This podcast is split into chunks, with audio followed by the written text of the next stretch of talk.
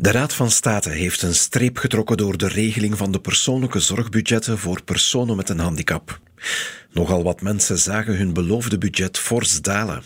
Nu moet de Vlaamse regering op zoek naar dik 11 miljoen euro om bij te passen. De imagoschade voor de Vlaamse regering is aanzienlijk, zegt Peter Meilemans in het Nieuwsblad. Nog maar eens wordt ze op de vingers getikt omdat ze beslissingen nam die niet juridisch zijn onderbouwd. Het is een lange leidersweg van Jan Bon 1, die vooral het stikstofdossier teisterde.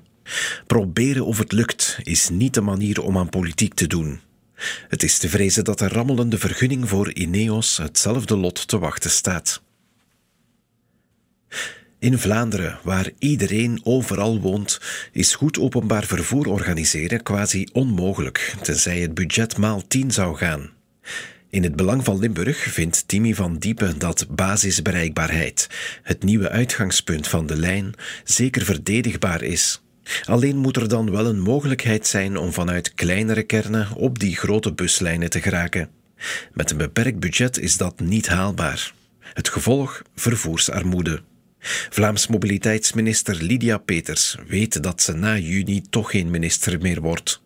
Het is dan ook moedig van Peters dat ze haar plan in een verkiezingsjaar doorduwde. De nieuwe busregeling is een feit, maar de lijn wordt nu ook een splijtswam in de politiek. Open VLD en CD&V zijn bereid om te bekijken of de lijn meer middelen kan krijgen, maar de NVA is onverbiddelijk. In Gazet van Antwerpen vindt Dirk Hendricks dat de lijn geen toonbeeld is van goed openbaar vervoer. Dat ligt voor een deel aan een starre interne bedrijfscultuur, maar ook aan de historische onderfinanciering. In plaats van de eeuwige oorlog tussen de NVA en de lijn mag een mens hopen op een meer constructieve aanpak. Als het van de socialisten afhangt, heeft de tocht door de woestijn van Con Rousseau lang genoeg geduurd. Acht weken. In de morgen wijst Stavros Kelepouris er fijntjes op dat het nog langer duurde om Rousseau de uitgang te wijzen dan om de voordeur wagenwijd open te zetten. De dromen van verkiezingssucces zijn blijkbaar belangrijker dan principes. Mensen maken fouten en moeten de kans krijgen om te tonen dat ze geleerd hebben uit hun fouten. Maar acht weken, is dat niet wat minnetjes? Als je als Europees president de rit niet uitrijdt, voor welke functie dan nog wel? Dat vraagt Isolde van den Einde zich af in het laatste nieuws. Voor Charles Michel is het vroegtijdig vertrek uit een topfunctie niet nieuw.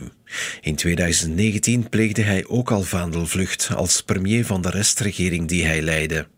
Michel bevestigt het beeld dat politici vooral om zichzelf geven. Je stopt niet als Europees president op een moment dat Europa omringd wordt door oorlog en geopolitieke spanningen.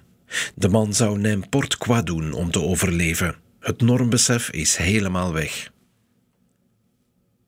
De Vlaamse overheid vierde in Mechelen het Belgisch voorzitterschap van de Raad van de EU met een cultureel programma. Maar die cultuur moet vooral apolitiek zijn. Want toen dichter Hind el-Jadid zei dat medeplichtigheid aan genocide geen feest waard is, werd ze zes uur opgesloten. Qua vrijheid van meningsuiting kan dat tellen, vindt Karel Verhoeven in de Standaard. Een publiek debat over de oorlog in Gaza blijft lastig. Maar het taboe op opstandigheid over de dodentol en de humanitaire ramp verhoogt de spanning. Een emotioneel, ethisch gesprek is niet meer uit de weg te gaan. Waarom het bij voorbaat officieel verdacht maken? In ons land hebben de 10% rijkste gezinnen 55% van het vermogen in handen. De 50% minst rijke gezinnen bezitten samen slechts 8,4% van het vermogen. De spreiding van dat vermogen in ons land is een stuk ongelijker dan tot nog toe aangenomen werd. Ongelijkheid is voor een stuk een bron van economische vooruitgang, schrijft Stefan Michielsen in de tijd. Maar financiële ongelijkheid leidt tot politieke instabiliteit. Vermogensinkomsten worden in België al aardig belast, maar er zit weinig lijn in en de grote fortuinen blijven ontsnappen.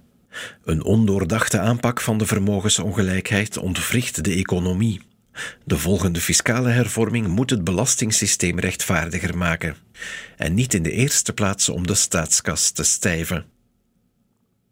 En dit waren alle krantencommentaren van dinsdag 9 januari.